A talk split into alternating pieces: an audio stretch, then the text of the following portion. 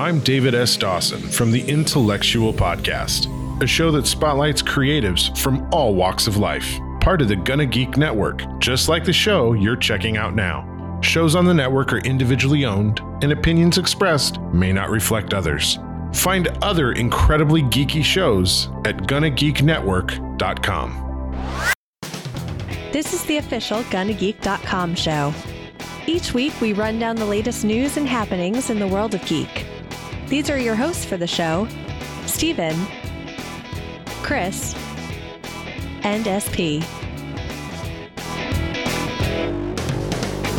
Welcome to an all-new episode of the official GonnaGeek.com show. I am Stephen Jondrew, and with me, of course, is Chris Farrell. Hi. And also, there's the one and only Stargate Pioneer. Call me SP. Oh, hey, SP. That's nice that you bring that out. That makes it a lot easier. I wish you had said that sooner. I say it every week. If you didn't know this, we talk about geeky things and geeky news each week. But I just want to start off here and first acknowledge the fact that we've had a lively little Discord server the last week or so, including we had a little bit of a message from a certain individual who was happy to hear about a shout out that was given last week. Did you see that today there, Stargate Pioneer? I did. LTT and MKBHD. Yes. What, pray tell, do those acronyms mean? Well, LTT, I figured out, was Linus Tech Tips. This was from Damien the DM, by the way. And MKBHD, I assume, was almost like NKOTB, but I could be wrong on that. So, Chris, can you clarify? It's another tech YouTuber. Oh, so it's not New Kids on the Block. Oh. No, it's not. Okay. All right, well, let's go ahead and roll on to the news.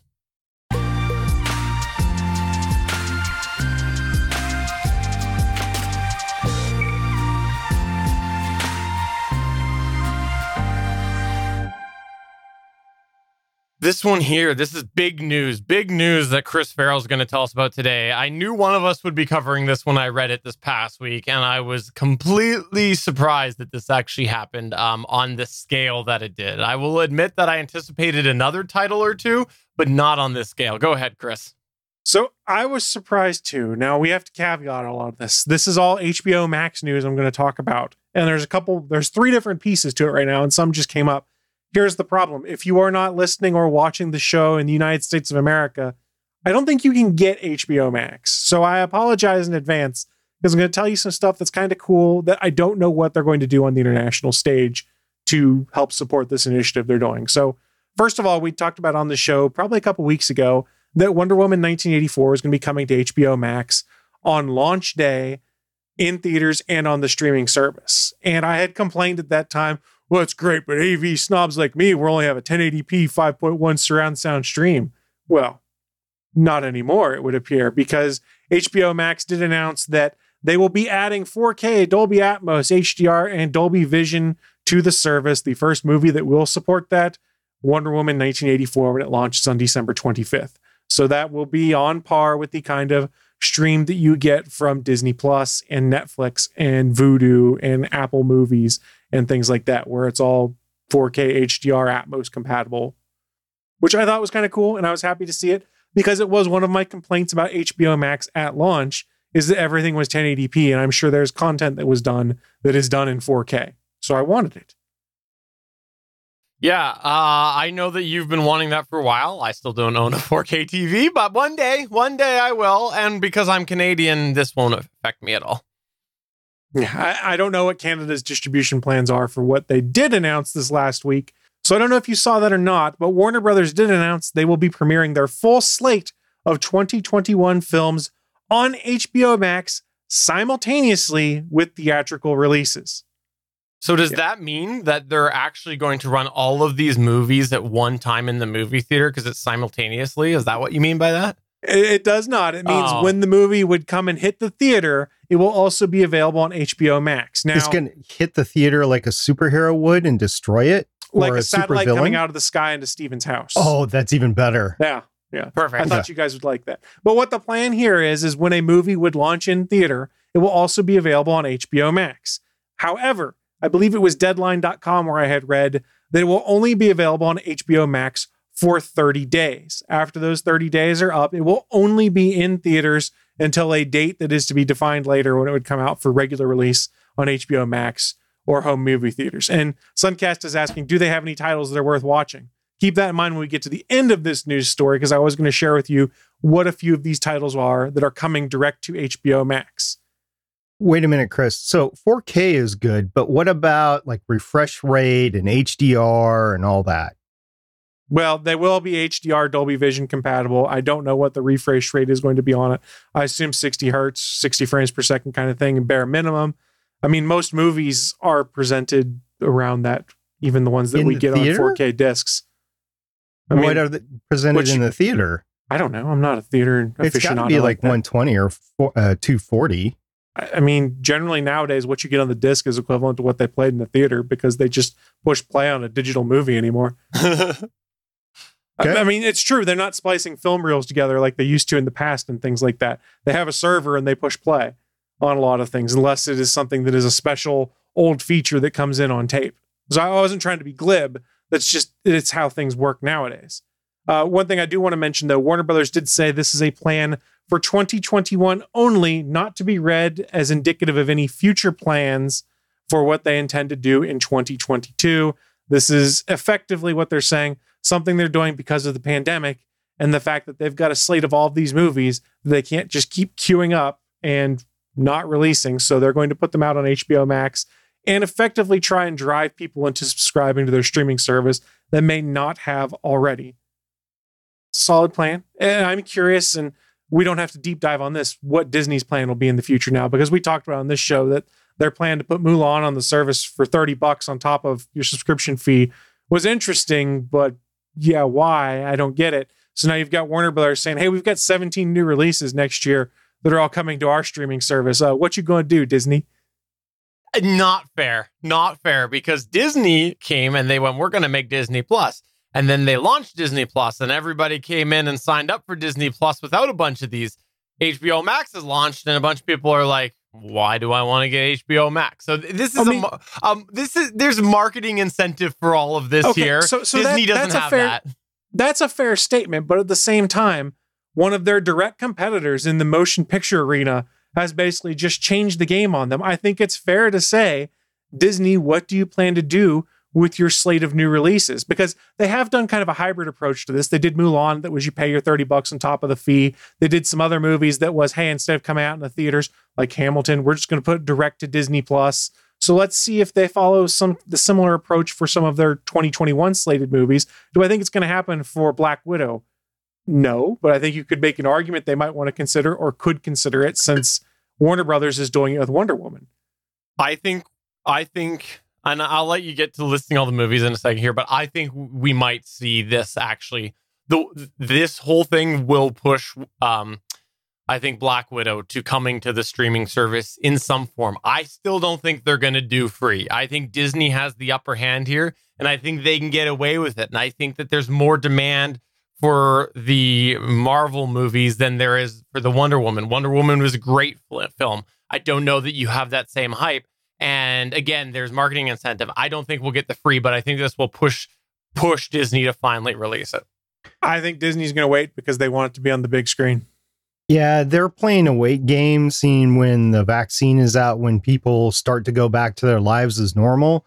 And they want those big box offices in the theater. They don't want people watching it at home. They want this return to normalcy, whatever that is. We're almost at a year without movie theaters, and the future of their franchise, their most successful franchise that they've got going on right now, is on hold because of this. There's filming going on everywhere else, and they can't continue because of this one film. I think they're going to drop it. Yeah, but you got to remember how much of a PR hit are they going to take if their first Black Widow movie, the one that they should have done many years ago, according to a bunch of folks, before Wonder Woman, they don't put out in theaters? You've got to remember, that's part of what's going to come into play here. I don't think so. I think you're wrong. I think March to May, that was a concern because people kept thinking, oh, we're just a few months away. Now we're looking at most of the world not being fully, quote, over this until late 2021. People now realize that things are they are right now and have been over the last few months are going to be a norm. People will excuse it because of the COVID factor. At the beginning of the pandemic, people didn't know. Now that we're getting the vaccine, now they're getting back into that territory where that might be. But I think they've got a few month more window where people will not judge it because of the COVID factor. I look forward to forwarding you every article I find on the internet about how they did Black Widow dirty by not putting her movie out in theaters and things like that if they do this, because there's going to be a crap load of bad press about it. But again, Wonder Woman is going out in theaters technically. Yeah, let's be honest, though. How many people are actually going to go to the theaters to see that? And it is also happening in other countries. It's going to theaters. But even then, there's some folks I follow that live in the UK on Twitter who are going, I want to see this movie, but I don't want to see this movie enough to go to the theater. What is our UK equivalent to HBO Max to catch Wonder Woman 84? You also have countries like New Zealand, which have done a pretty good job at containing the virus. So their movie theaters, which I don't know for a fact, but their movie theaters are probably open. So they go to theaters. Same with Australia, I wager, too. But that's neither here nor there. There are a couple other points on this real quick. This was breaking news as of tonight. I mentioned there's 17 movies that are going to be going direct to HBO Max. Well, according to Variety, Legendary Pictures is considering now suing Warner Brothers over their plans to debut Godzilla vs. Kong and Dune directly on HBO Max. According to the article over on CBR, both of these big budget projects were primarily financed by Legendary, yet the production company was kept in the dark on Warner Brothers' plans to release the films onto HBO Max. Providing additional frustration is that WB prevented Legendary from selling Godzilla vs. Kong to Netflix months prior. So we are potentially going to have some lawsuits coming into play because there are movies that were financed by Warner Brothers that they have the distribution rights to. The people who did all the work are kind of going, wait, what? So we'll see what happens there. And so as far as the slate goes, the movie slate that's out, what do you think's the biggest highlight from it? Or do you want to run through the whole thing? I have a very short list. I won't go through all the stars and stuff like that, but I pulled probably 5 or 6 out. First is going to be one of the family ones kids are probably going to care about. We as adults probably won't care as much, but you guys, especially Stephen with younger children. Tom and Jerry drops March 5th, 2021. It is a live action / animated combination that's supposedly the origin story of why a dog and a cat and a mouse hate each other. My kids don't know who Tom and Jerry are. Yeah, fair. Did the cat actually die this time around? Because the cat was subjected to an incredible amount of violence. That's itchy and scratchy. Next up, May 21st, 2021 is Godzilla vs. Kong, which is kind of a sequel to Godzilla King of Monsters and Kong Skull Island, which I didn't realize. And there are a bunch of people who are big fans of kaiju monsters and things like that are super excited for it. So the fact it's coming direct to streaming and they won't have to brave a theater, they're excited by that.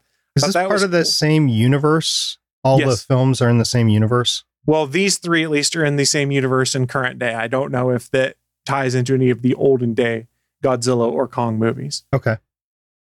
July 16th, 2021, Space Jam: A New Legacy. This is a sequel to the 1996 Space Jam starring Michael Jordan. This one stars LeBron James. There are a bunch of millennials or people who are roughly my age that will be very excited because we grew up watching Space Jam all the time. I thought Space Jam was great. I think this sounds horrific. It'll be fun. I'm a miracle guy. I'm a hockey guy. I am not a basketball guy, so I have no interest in this, but I know a lot of people are. It's cashing in on nostalgia with people about my age, give or take 5 years on either end, is what I would say, because those are the folks that remember watching this movie as a kid, getting into the craze, especially the craze around Michael Jordan, who is the GOAT. It's not LeBron. LeBron is not the GOAT in the NBA. It's still Jordan. Other movies. August 6th, 2021, James Gunn's The Suicide Squad, which is the soft reboot or standalone sequel to the 2016 Academy Award-winning film Suicide Squad. The only reason I care about this is Margot Robbie. Who cares about the rest, including James Gunn? I care about it because it's James Gunn and the cast looks fantastic. I'm on board. I'm not. I'm interested too. I think it's going to be a fun time. I think that they learned their lesson. I have I have hope just based off of who they hired to do it. It's Warner Brothers. Look at the cast of James Gunn. They're letting him do what he wants. Yeah, look at the cast on previous films. It's Warner Brothers. They've all tanked, in my opinion. I don't know that the cast... Did we ever get a single announcement from the other movies that wasn't criticized by the casting? Like all of them. All of them were criticizing Jason Momoa as Aquaman just because, Aquaman. Yeah, that's a big joke. Well, no, it's not. It was actually pretty cool. Momoa. Yeah. No, the movie's terrible, though. But that's horrible. Beside the point. Horrible movie. The movie's bad. The movie's bad. I enjoyed the movie, but I'm not going to support it. Next up in this list, I got two left. We talked about it real briefly. Dune, which also has a lawsuit pending on it. It's Denis Villanueva's adaptation of Dune, which the trailers look beautiful. It's got a really great cast. I wanted to see it, and now I'll be able to watch it at home, assuming the lawsuit doesn't prevent it from being released. And then finally, December 22nd. I'm sorry, go ahead. The Spice. Mm-hmm. Then finally, the last one I wanted to bring up, December 22nd, 2021, The Matrix 4, Keanu Reeves, Carrie-Anne Moss, Jada Pinkett Smith return. Lana Wachowski directs. So only one of the Wachowskis is returning, but it is a fourth entry in the film. Brings back those folks. Also brings in Neil Patrick Harris and Priyanka Chopra, or a couple of the other they mentioned. Neo returns. I know we talked about it before. Work, no. You know what? It's fine. I haven't watched the trilogy in a long time, but I seem to remember the bar is set very low right now with the last couple. I think the bar is low. No, I mean, it's fine. I'm looking forward to this one. I am too. No, Matrix 3 was not a good movie, but that's what I mean. I think the bar is low, and I'm hoping that this can come in and redeem it. I don't know. Hopefully.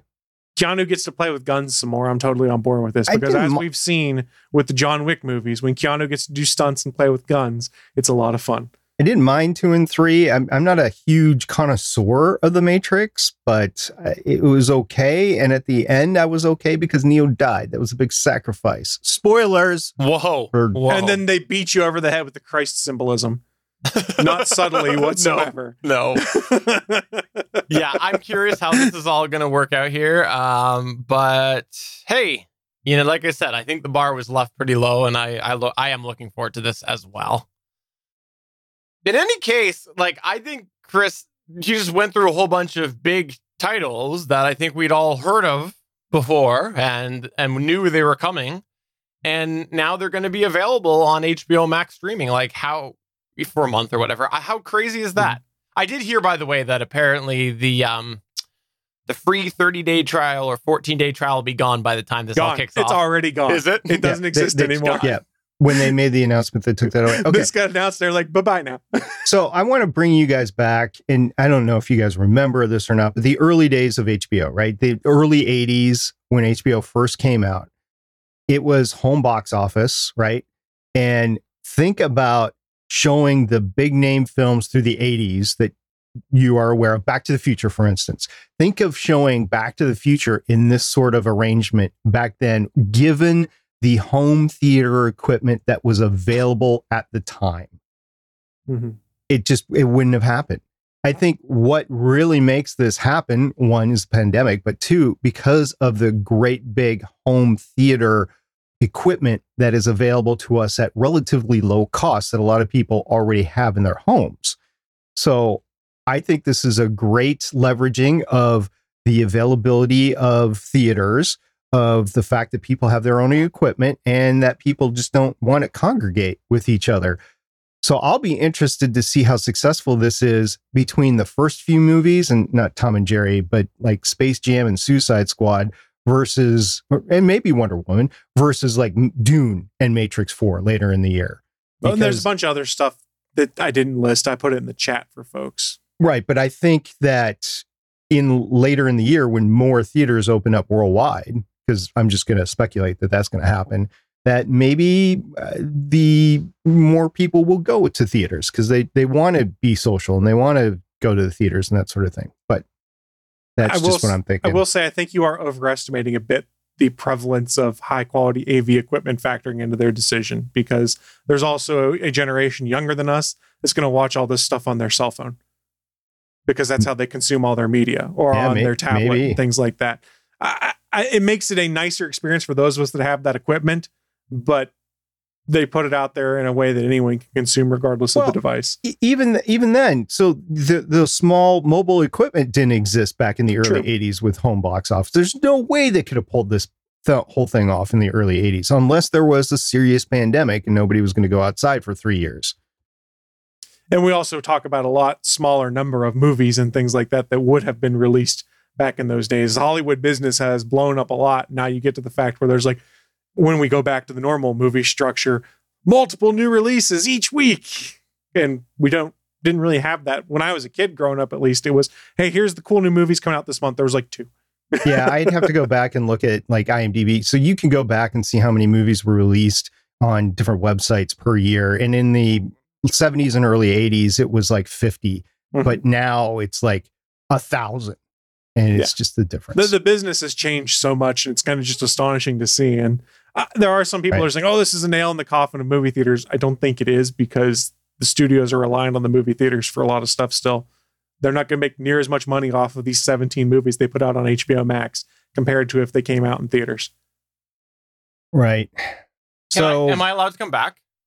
You told me to think back to the early 80s, and I wasn't around in the early 80s, so I left. Is that the gimmick you were doing? So I left. I was very confused. Because I wasn't around. I thought you left because your boys were being boisterous and you were going to take care of parental issues. No, you told me to think back to the early 80s, so I tried. I did what I could, and I tried to disappear. So. Well, I also said if you were there then, if not, I gave you a visual. I showed you what was that little 19-inch TV back in the year, barely black and white, barely color back then. Definitely like 360 on the resolution. I wouldn't have wanted to watch any movie back then at home. No. I mean, it was great for home box office because then you could see like movies and catch up on them and rewatch stuff. But first run, you wanted to see that stuff in the theater. Well, I look forward to this and seeing how it might or might not come up to Canada. SB, why don't you take us to our next news point here? Yeah, talking about the day that the movie theaters fell, we're going to talk about the day that the observatory fell, unfortunately. A couple of weeks ago, I ran a story about the Arecibo Observatory in Puerto Rico, the fact that they were closing it down because a cable snapped and they didn't think it was safe. And they were going to look at options for tearing it down. They talked about explosives. They talked about helicopters. Well, wouldn't you know it? A little drone brought it down. Not entirely true, but kind of. So let's talk about what happened here. Shortly after we recorded our last episode last week, actually the next morning, the Arecibo Observatory had a catastrophic failure, and it was announced on a tweet at 9 a.m. from the National Science Foundation's Twitter account, stating that on December 1st, 2020, it confirmed that the event happened and the Arecibo Observatory collapsed an hour earlier. Now, in a post on the National Science Foundation's website, posted on dated December 1st, 2020, they said, quote, and I'm going to read this, quote, "The instrument platform of the 305-meter telescope at Arecibo Observatory in Puerto Rico fell at approximately 7:55 a.m. Atlantic Standard Time, December 1st, resulting in damage to the dish and surrounding facilities. No injuries were reported as a result of the collapse. The U.S. National Science Foundation ordered the area around the telescope to be cleared of unauthorized personnel since the failure of a cable November 6th. Local authorities will keep the area cordoned off as engineers work to assess the stability of the observatory's other structures. Top priorities are maintaining safety at the site, conducting a complete damage assessment as quickly as possible, and taking action to contain and mitigate any environmental damage caused by the structure or its materials. While the telescope was a key part of the facility, the observatory has other scientific and educational infrastructure that NSF will work with stakeholders to bring back online," unquote. Now, there are two videos that documented the 17-second collapse. There was one video that was taken from a drone. That's why I said the drone brought it down. And it was near the sensor platform, and it was viewing one of the cables of the support. Now, that cable broke. You can clearly see the cable snapping. It is unclear when the drone was sent up, but in several reports that I read, other cables snapped shortly before the final cable snapped, which is documented in the video. So I don't know if the drone was set up after those initial snaps or if the drone was in the air documenting the whole thing. It's kind of nebulous as to what happened when. Now, there was another video that was taken from the Arecibo control room that shows the sensor platform gently swinging to the ground towards the control room as massive debris flew around and the support towers collapsed. In that video, I didn't see the drone, but I know the drone was up there. So basically, the drone was so small that you couldn't tell where it was up there and if it was just sent up to see the collapse or not. But those are two awesome videos. If you haven't seen them, I have posted some links on our Discord server at GonnaGeek.com/Discord. And it was quite the spectacle. Such a large unplanned collapse. It happened in daytime. They were able to catch it on two video streams. Unfortunately, at this point, there has been no plan set to rebuild the giant radio telescope, but they are searching for possibilities at this time with the National Science Foundation. And it's not the same as what we saw in Goldeneye. No, but there was no explosion. It was just a collapse. Yeah. And honestly, guys, you know, being an engineer myself and being kind of a connoisseur of failures and infrastructure collapses and stuff like that, these cables were 60 years old and they were in a hot, humid location. If these cables weren't necessarily contained correctly, if they didn't have the correct anti-rusting proof on them, if they weren't maintained correctly, I could totally see this as happening. So this had a good 60-year lifespan where it was in the world, but those cables needed to be either better maintained or this is all they got. So if they want to do this again, that's the sort of thing you got to look forward to is, do you want to construct it differently? Do you want to do different things to the cables? Or do you just want to plan 50 years? That's all we got. Then we got to tear it down and start new. I don't know. Well, there was definitely some neat videos. I can appreciate what you're saying about, you know, seeing them and things like that, but it's still sad nonetheless. It's very sad, especially the dish itself was damaged, not only with the sensor platform coming down, but the cables kind of ripping into it. And then the actual three support struts that came down on top of the dish, just leveled it. If you see some of the pictures and on the story on the National Science Foundation site, they have all the pictures, all the videos. You can definitely see everything there. And it's really sad, especially for the scientists that have used it. They're like, oh, we can't search for ET anymore. Oh. Well, I think Liberty Dude in our chat, which, by the way, if you didn't know this, we record this live on Mondays at 8:45 p.m. Eastern at geeks.live. Liberty Dude says the aliens responded and the antenna couldn't handle the signal. I could see that. You know, the Deep Space Network was just upgraded to handle better signals. So maybe they just hit the wrong antenna. If they would have hit one of the Deep Space Network antennas, they would have been fine. But they hit the Arecibo network dish instead. I would just like to apologize because I understand that they were targeting my house and they just got the coordinates wrong. Again. Yeah. Damn it. Well, moving on to the next news point here. It's all about Apple Music. If you forgot about it, Apple Music is still a thing. Yes, Apple Music is still trying to be a big player in the world of music streaming. Isn't it pretty high up there now? They're getting higher and higher. But I think Spotify still dominates them, don't they?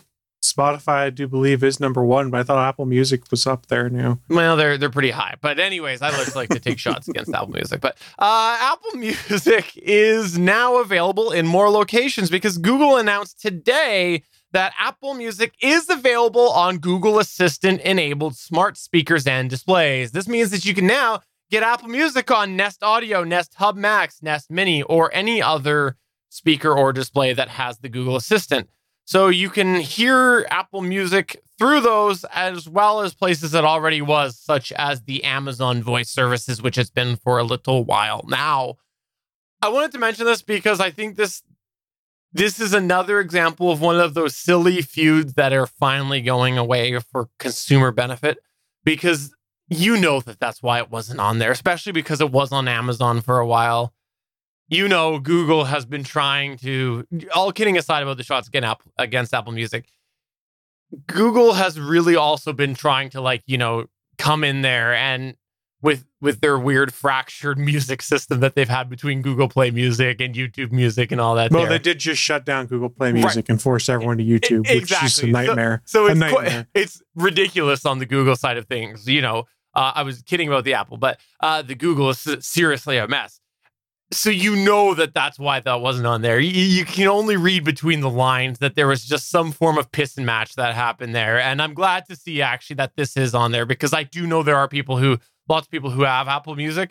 And so it's nice to see that it is on the Google Assistant devices, because smart speakers are becoming an easy way for people to listen. I think what you said a minute ago, Chris, or a few minutes ago, about there being a generation of people who are willing to watch movies on phones. I think there's also a generation of people who aren't necessarily looking for the highest fidelity sound either. And so these devices work well for those. And if you want to, you know, if you go to the upper tiers, you can get really good quality, but there still are systems that just shame those. But there's people who listen just on a regular Nest Audio and have no problems at all and quite enjoy it. So I think that this is great because these speakers, I know, like I a lot of times stream stuff through my Echo Show 8, and there's way better audio at my disposal if I was to play it through my computer, but it's just convenient.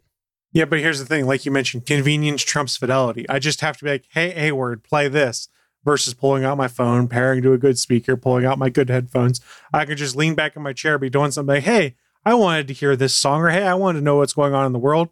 Tune to this radio station or tune to this satellite station, and bada bing, bada boom, you're done. Convenience trumps fidelity. It's the same thing we see in a lot of these streaming services anymore is, yes, I have the 4K disc, which is the best optimal way to play it, but I can also just push play on Netflix and it's about 90% the same, but I don't have to go remember where I left the damn disc and then make sure that my Xbox's Blu-ray player is downloaded and installed and wait for it to spin up. I've already been watching the movie for 5 minutes by the time that's ready to go. Yeah.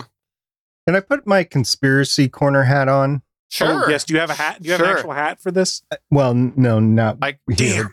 It's behind the curtain. I'm sorry. I'll do better next time, guys. Anyway, let's pretend I have the conspiracy hat on. Okay. And what I think is that because of Spotify, you mentioned that at the beginning, Chris, right?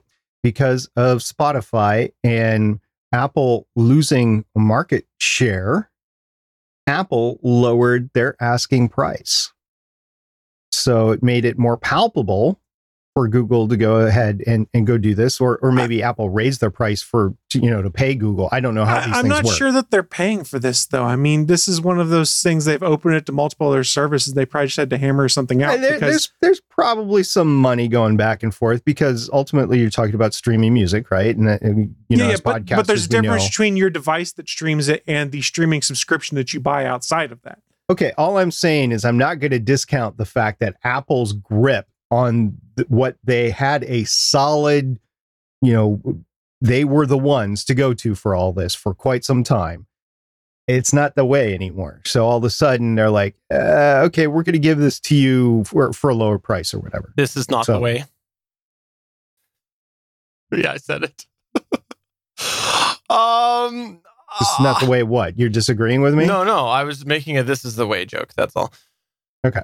Yeah. No, I don't know. I don't know how this all works with money that's exchanged or what is or is not exchanged. But it's an interesting theory nonetheless. And one that I just want to dabble or hang on for one more second as I give the video viewers a little thing. So there you go. You're in your conspiracy corner. For some reason, it's red. Oh, thanks. Yeah, there you go. Yeah, we're going to have to get some music that is not the same as other music that might be out there. We need something that sounds like the X-Files theme, but is legally distinct. Yeah, and legally distinct from something else out there. No, sorry, Andrew. No idea. We'll just add an extra beat. That's what Vanilla Ice said you could do, and you can steal whatever you want. As the owner of this show, I have no idea what you're talking about, SP, and I'm going to deny it till the end. Okay. Whatever works for you guys. Conspirators all around me. And lastly, before we get to SB Space Symposium this week, a little quick extra hit here that we're going to turn over to Chris Farrell. That's right. Blind Toss Big Papa is back to throw it to Chris Farrell to run down a couple of features that were just announced today on his beautiful new phone that he's going to test out and report back to us about. This means I have to retain what I shared with you earlier. Good thing I was actually reading through some of this stuff while we were in the beginning of pre-show. So if you are familiar with the Google Pixel phones, they do what is called Pixel feature drops every 3 to 4 months, where they drop out a bunch of updates to Pixel phone owners that may eventually make it to the rest of Android, may not. Some of the stuff that did drop out today is out there as an update. There is a leaked adaptive sound feature that came out that is similar to what they have done putting in the home assistants, that basically uses the microphone on your phone to kind of get a lay of the acoustics and the layout of the room based off echo and things like that to finally tweak the speakers on your phone. So if you're streaming content through the speakers there, it sounds better. That's coming out. One of the things that I'm really intrigued about is there's an adaptive charging feature that came out that allows you basically to set, my understanding, and this is only from skimming, so if I'm wrong, please correct me, Stephen, that effectively makes it say, hey, I know that if you have an alarm set for 5 a.m., we'll use this adaptive charging feature to say, we are not going to get your phone to 100% power until, say, 30 minutes before 5 a.m. That way, you're not charging super fast, putting a bunch of strain on your battery, because fast charging puts strain on batteries, and then trickle charging all night. Instead, you just slow charge all night. It's something similar to what Tesla does with how they charge their batteries. You can set it on a schedule. That's kind of cool. There's also a new update to the Adaptive Connectivity Services app. I had to find the right thing there. So if you are someone who has a phone with 5G that is a Pixel, so the Pixel 5 or the Pixel 4a 5G, they are taking a feature that is that I believe is already in iPhones, which is they give it the smart capability to know when to toggle back and forth between LTE and 5G. Why do they do this? Because 5G is very battery hungry when you're using it. You can get a bunch of data. But the principle here is, if you're sending emails, you're scrolling social media, things like that, that is supposed to be smart enough to keep you on an LTE mobile connection. But say you start streaming a movie or streaming music or something like that, the phone is supposedly going to be smart enough to go, oh, this is something that I need more throughput for. Let's switch over to the 5G connection so we can get faster connection speeds. That could be pretty cool if that works. I literally just did the update to my phone right before the show started. It finished up as the show was going on. I don't see these features in there yet, so my guess is the feature drop is being done outside the December security update. So I'm not sure when it will come to my Pixel phone, but some of these things, pretty cool. That's essentially my understanding of them as well, and just disappointed that they're not coming to the 4A. They're only at the 4A 5G for now. Some of these things are coming to all of the Pixel phones, like. You don't need the adaptive connectivity services. You don't have 5G in the Pixel 4a. But what if I wanted 5G? You'd have to buy a new phone because your modem doesn't support it. But I wrote 5G on the back of my phone. Ah, well, then that magically solved all your problems right there. But it became a 4a 5G when I did that. Then it made your screen get bigger and everything? Yeah. And put a better processor in. So a lot of these Google Pixel features, they may start out with the newest phones and they will eventually trickle down to some of the older phones. So don't be shocked if like this adaptive battery feature may not be in, say, the Pixel 3s yet, but wait, say 6 months from now, it may be in one of the Pixel drops there. They tend to start with the newer phones and then trickle these down to the phones that are still being supported. I thought that one was more or less rumored a couple months ago and it was supposed to be coming to the 4A. I thought that wouldn't surprise me. Yeah. So anywho, I look forward to finding your experience and you giving me reasons that I should have waited for the 4A 5G. Well, here, and we wanted to talk about music streaming because remember, YouTube Music is a great service. They are saying now that there is the Pixels Now Playing feature we've talked about, where if there's music playing, you can look at your phone, it'll tell you what the music is. You can then export that Now Playing stuff to a playlist in YouTube Music. So say you go over to a friend's house and you're like, the music's awesome. You can export everything that it heard into a playlist. Ridiculous that didn't come a lot sooner. It's so stupid. Is anyone else doing it, though? I mean, let's be honest here. It's so stupid that nobody did, because you used to be able to go in and check out your history and there was apps to log it. And like, it's dumb that they didn't connect this years ago. Stupid. I don't know, guys. I think this is a lot of AI, ML, machine learning sort of thing. And it takes processing power on board the phone, believe it or not, to do this sort of thing. And I don't think until very recently that processing power was really there to run that sort of identification and automated playlists. So this is probably the right place and the right time for it to evolve on all architectures. I believe you used to be able to go and view your history, and if you could, well, true. If you could view your history, the playlist is not done on your phone; it's done out on the cloud. And so, if that was possible before, it's not a hard thing to shove that information up to YouTube. It would be interesting to learn if they are doing this on board the phone or if they are offboarding onto the cloud to do this sort of automation. I don't know. They are in most cases. Yeah. I mean, they do some processing locally, but they tend to offload a lot of the more in-depth stuff to the cloud. So the same process is in place offboarding into the cloud. There has to be enough processing power to do this for every person that's running a Google phone. That's a lot of activity.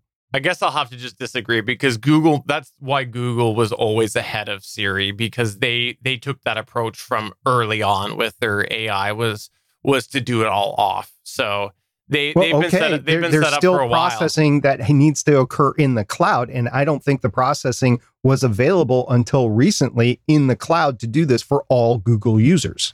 This isn't all Google users, Pixel users at this point in time. Well, whatever. Which is much smaller install base. And yeah, but still, it's a lot of processing. Servers. Google's got servers out the arse, man. It's not the servers, it's the processors. I guess. Right. They've got those out the arse too. The reason why I personally don't know that I would agree with that is because of the creepy Google factor. I just actually on Facebook tagged Chris to post that came up one of those memories things. And it was from, I'm just looking it up here. Where was it? My original post was in 2013 where we first started to look at the Google Now. And my post was pulling a Chris Farrell with my creepy Google Now. Yes, Glee was a legit suggestion. Sigh, I feel creeped out. And this was where Google first started to give me my personalized results. And these were all valid for various different reasons. And so, I don't know. And then you look at Google has had the thing where if you have an email, like flight, and you have just an itinerary, then it pops up in your Google Now. So I don't know. I think Google was way ahead of this. I think it's a good idea. I just think that it could have been done sooner. But that's my thoughts. But we will agree to disagree unless you would like to disagree with that agreement. Ow. Let's go ahead and move on to SP's Space Symposium.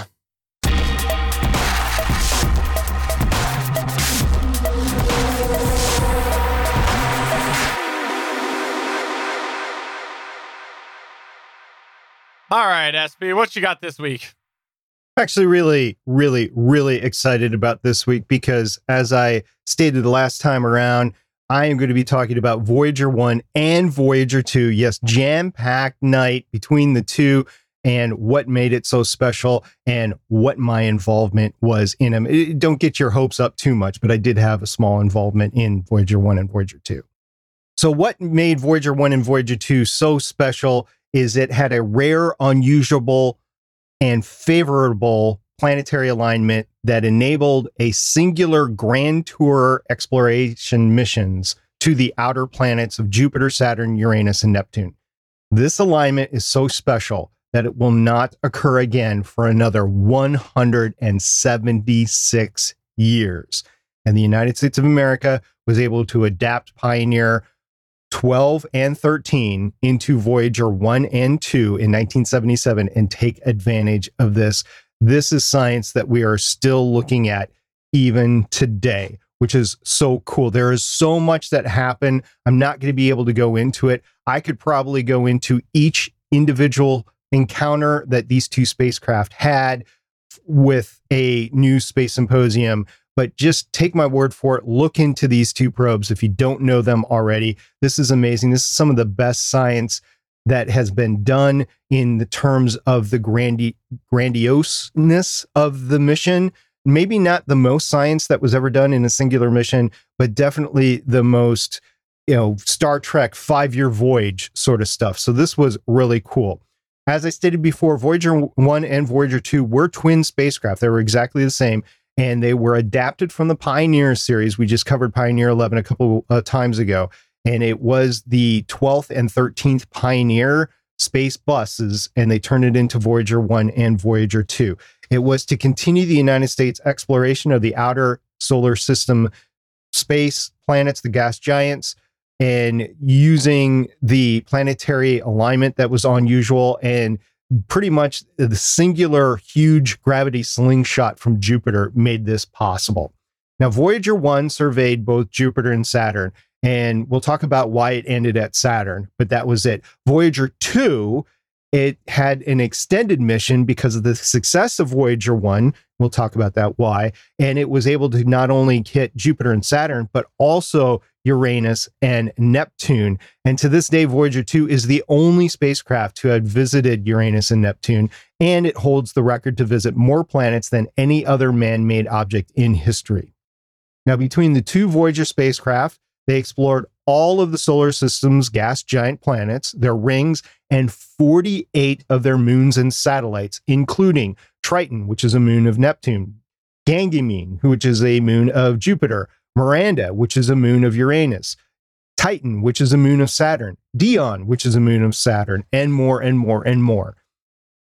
So let's get into some of the history here. Voyager 1 actually launched after Voyager 2 a month later, but it was given more speed from its launch, more delta V in rocket terms, and it overtook Voyager 2 after they passed through the asteroid belt in December 1977. We'll get into the exact dates of when they were launched later.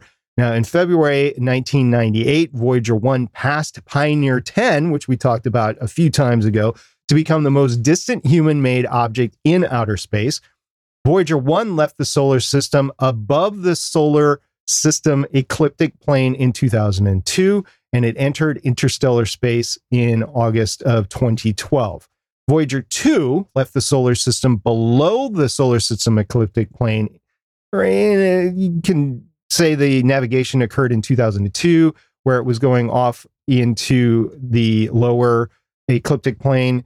But on December 10th, 2018, the spacecraft joined Voyager 1 as the only human-made objects to enter the space between the stars. Of course, you have Pioneer 10 and 11 that have followed there. There's a total of 6 spacecraft that are out there right now. Now, Voyager 1 and Voyager 2 carry copies of that golden record. We talked about it before in the Pioneer missions, and it's a golden record, an actual LP record, and it's a message from humanity to the cosmos that includes greetings in 55 languages, pictures of people and places on Earth, and music ranging from Beethoven to Chuck Berry's Johnny B. Good. Yes, that same Johnny B. Good that we heard in Back to the Future. Chris, you like that, didn't you? I'm excited. I like culturally sharing cultural things to anyone that may happen upon things in the stars. It's too bad, though, that this was 2 years too early, because you said 77, right? Yes. So 79, I believe, is when Message in a Bottle came out. So that would have been a good one to be on there, I'm sure. All right. So the objective of these missions, of course, was this grand tour of the outer solar system gas giants. I remember this a lot from my personal interactions, but also from watching the original Cosmos with Carl Sagan. Carl Sagan was a big force behind a lot of the space exploration in the 70s. Voyager 1 and Voyager 2, a lot of it happened because of Carl Sagan. He wasn't the singular force behind it, but he was a big force behind it. And I will always thank Carl Sagan for doing it. He pushed for the United States to have these missions occur in 1977, because when we figured out that you can slingshot around Jupiter and gain some more momentum so you could go see Saturn and Uranus and Neptune, that he wanted to go do it. So I just want to say thank you to Carl Sagan for making this happen, and the whole team behind Voyager 1 and Voyager 2. As I mentioned before, they were based on the Pioneer spacecraft bus. They had a mass at launch of 825.5 kilograms, which is roughly 1,820 pounds, which is mostly what a Tesla Cybertruck will weigh, you know, probably without batteries, but still, you got that weight. So you're throwing a truck out into space, basically. It was mission managed by JPL and developed by JPL. It was launched by a Titan Centaur rocket or a Titan 3E rocket. The launch date for Voyager 2 was August 20th, 1977 from Cape Canaveral. A month later, Voyager 1 launched September 5th, 1977. So they launched backwards, but they launched that way because they knew they were going to have to give more speed to Voyager 1. So Voyager 1 was always going to be in the lead. Again, spacecraft were identical. They had 11 scientific instruments on both. They had an imaging science system, an ultraviolet spectrometer, an infrared interferometer spectrometer. They had a planetary radio astronomy experiment, a photopolar meter, a triaxial flux gate magnometer, which is not a flux capacitor, but it's close. You answered my question. I thought I would. Because I'm sure this went a lot faster than 88 miles per hour. Oh, yeah. These things are cooking. They're at like 40,000 miles a second. See? We'd see some serious S then. Yes, you would. It had a plasma spectrometer on it, a low energy charge particles experiment, a plasma waves experiment, a cosmic ray telescope, and a radio science system. It also, by the way, guys, had an 8-track player on board because the 8-track tape was recording the images that it took and the observations, and it would play it back as it transmitted it back to the Deep Space Network. Some of the firsts here. Now, this is just some of the science that was done by each of these. Not all of it, just some. I had to condense it quite a bit. So Voyager 1 was the first spacecraft to cross the heliosphere, the boundary where the influences between the outside of our solar system are stronger than those from our sun. Voyager 1 is the first human-made object to venture into interstellar space. As I said before, Voyager 1 discovered a thin ring around Jupiter and the two new moons around Jupiter, Thebe and Metis. At Saturn, Voyager 1 found 5 new moons and a new ring, which they called the G-ring at the time. The discovery of volcanic activity on Io was probably the most exciting discovery of this entire mission. It was just a great surprise. They had no idea it was coming. So both Voyager 1 and Voyager 2 saw this. Voyager 1 was the first one to saw it, which was great. Also, Voyager 1 did a Titan flyby at Saturn.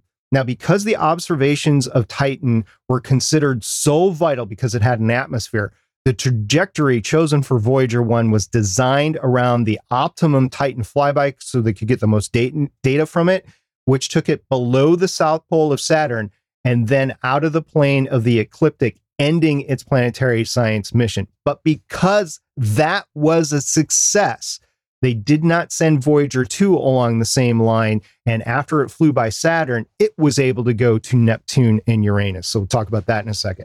Voyager 2 is the only spacecraft to study all 4 of the solar system's giant planets at close range. Voyager 2 discovered a 14th moon of Jupiter, and this is after Voyager 1 went by. Voyager 2 was the first human-made object to fly past Uranus, and at Uranus, Voyager 2 discovered 10 new moons and a surprising 2 new rings, which we didn't think were there. Voyager 2 was the first human-made object to fly by Neptune, and to this day, the only one, and at Neptune, Voyager 2 discovered 5 moons, 4 rings, and the great dark spot on Neptune. Some key dates in September 77, Voyager 1 launched, August 20th, 77, Voyager 2 launched. In March of 1979, Voyager 1 had its Jupiter flyby. In July of 1979, Voyager 2 had its Jupiter flyby. Fast forwarding to Saturn, 1980, in November, Voyager 1 went by Saturn. And August 26, 1981, so almost a year later, Voyager 2 had its Saturn flyby. In February of 1998, as I said, Voyager 1 left the solar system. In January 1st, 1990, the interstellar mission officially began for Voyager 1. And on August 16, 2006, It reached 100 AUs, or astronomical units, which is the distance between Earth and the Sun. It reached 100 times that. And on August 1st, 2012, Voyager 1 entered into interstellar space. Now, Voyager 2, after the Saturn flyby, did a Uranus flyby in 1986, and then a Neptune flyby in 1989. And here's where my involvement started. I was at the planetarium at the University of Minnesota watching these images come in. It was amazing. Took all night. We were just sitting there, just awed. This is the first time we had pictures of these planets, guys. And that's awesome. Was, you know, just a young college student going, not realizing the impact of this. To this day, Voyager 2 was the only one to ever go by Uranus and Neptune. These are the only pictures. And I got to see them come in live with a live feed from NASA. So I saw them at the same time that NASA scientists saw. And we had all our scientists in the room just Googling over them all. And some people are like, wait, I want to go back. And they're like, no, I want to see the next one coming in. So, of course, we just kept them all. They said, the guy running the place said, we are going to save these images. You'll get to see them later, but we're just going to go with the live feed right now. So it was all great. So I did that in both 86 and 89. It was awesome. Now, on December 10th, 2018, Voyager 2 entered interstellar space. And here is something that I think we talked about last year on July 8th, 2019. Voyager 2 successfully fired its trajectory correction maneuver thrusters. And it has recently, in early November, like November 4th, actually contacted us in the Deep Space Network. We actually had to increase the Deep Space Network receiving capability because the signal's so weak, because the power's so weak, and it's so far away. But we actually heard from this thing last month. So Voyager 2 is still out there. It's got a lot of its scientific instruments that are closed down. Voyager 1 is in the same boat. And they're just, eventually the RTG, which powers it, is going to run out of power. And they're just going to be dead weights floating through space. About 50 light years away, both of them, from hitting the next star, if I remember correctly. I could be wrong on that. They're going to hit a star? Yeah, they're going to come like close, but no, they're not going to be that close, and they won't have any power, and so we won't hear from her or anything like that. But that's what's next on their docket. There are so many scientific observations from Jupiter, Saturn, Uranus, and Neptune that I just don't have time to go through. But guys, this was amazing. This was the grand tour. This was the thing in science, and still is today, because it hit all four of those planets. Yes, we've had other probes go to Jupiter and Saturn, but we haven't had anything go to Uranus and Neptune yet. And it was just amazing. And I don't think in 176 years, if humanity is still on this planet, I don't think we're going to need this gravity assist to get out to the planets. I think we're going to be in expanse mode where, you know, we're going to go out there and be able to have the propulsion to hit these things within a timely manner. So we won't ever have to do this again. It was just amazing that the teams at NASA, JPL, Carl Sagan was able to do this. And it read up on this, guys. Watch some YouTube videos. This is just amazing science. And I will tell you from a personal standpoint, being in the room, not at NASA, but at the University of Minnesota, being in the room with all these scientists, watching this data come in was amazing. Something that I will never forget, and probably why I'm big into space telescopes now, because, well, it was my way of knowing that I wouldn't be alive in 176 years. So this is the way I can see these things. Let's get a bigger telescope out there so we can see Uranus and Neptune. That's cool. I think this is neat. All the accomplishments that happened. And I just have one question. When do we pick them up? We pick them up when we get the propulsion up to the point where we can go overtake them. I don't know if we ever will, because of those golden records. I think they want them.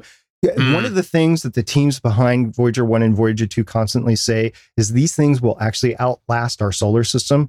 So when our sun, you know, goes supernova and becomes a red giant, these things will be outside that sphere, and they'll keep going and going and going. And those gold records will persist. So I think nobody wants to bring them back. So can we put our podcast on a gold record and launch it in space so it outlasts humanity? And you can pay, if you have the money, SpaceX will do it for you. Steven's been saving my wages for years. Let's just use it for this. It sounds like a good idea. I would just like to highlight that our podcast doesn't sound good by the time it releases, let alone in the distant future. Well, the good thing is, another culture out there, they're going to have so many technologically advances to be able to read this old LP from another planet that they'll make it sound good. I can't wait for them to hear my hot takes on the Snyder Cut and the Rise of Skywalker.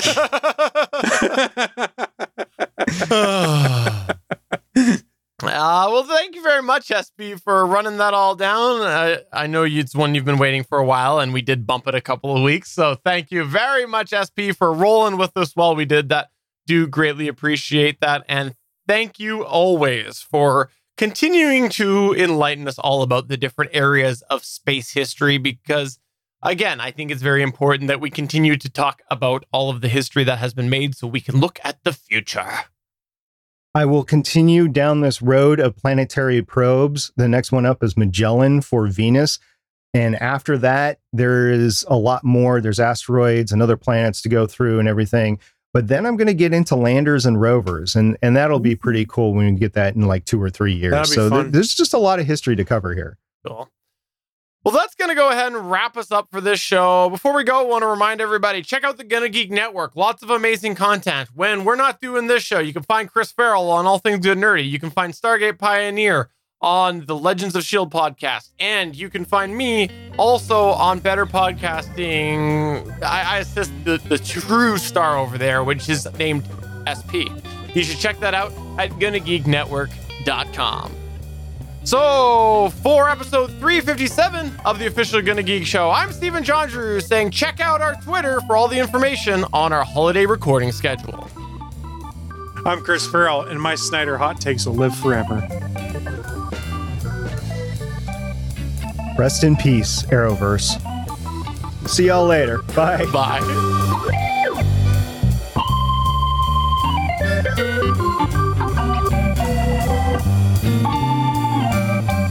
Thanks for checking out another episode of the official GonnaGeek.com show. If you liked the show, please give us a 5-star review in Apple Podcasts or a thumbs up on YouTube. You can always join us for our live recording sessions, which stream Mondays at 8:45 p.m. Eastern at www.geeks.live. And remember, you can find our full back catalog at GonnaGeek.com/show. If you're itching for more geeky content, check out other shows on GonnaGeekNetwork.com. Voice work was by Emily Prokop of the Story Behind podcast. That's it for this episode. We hope to see you back again next week.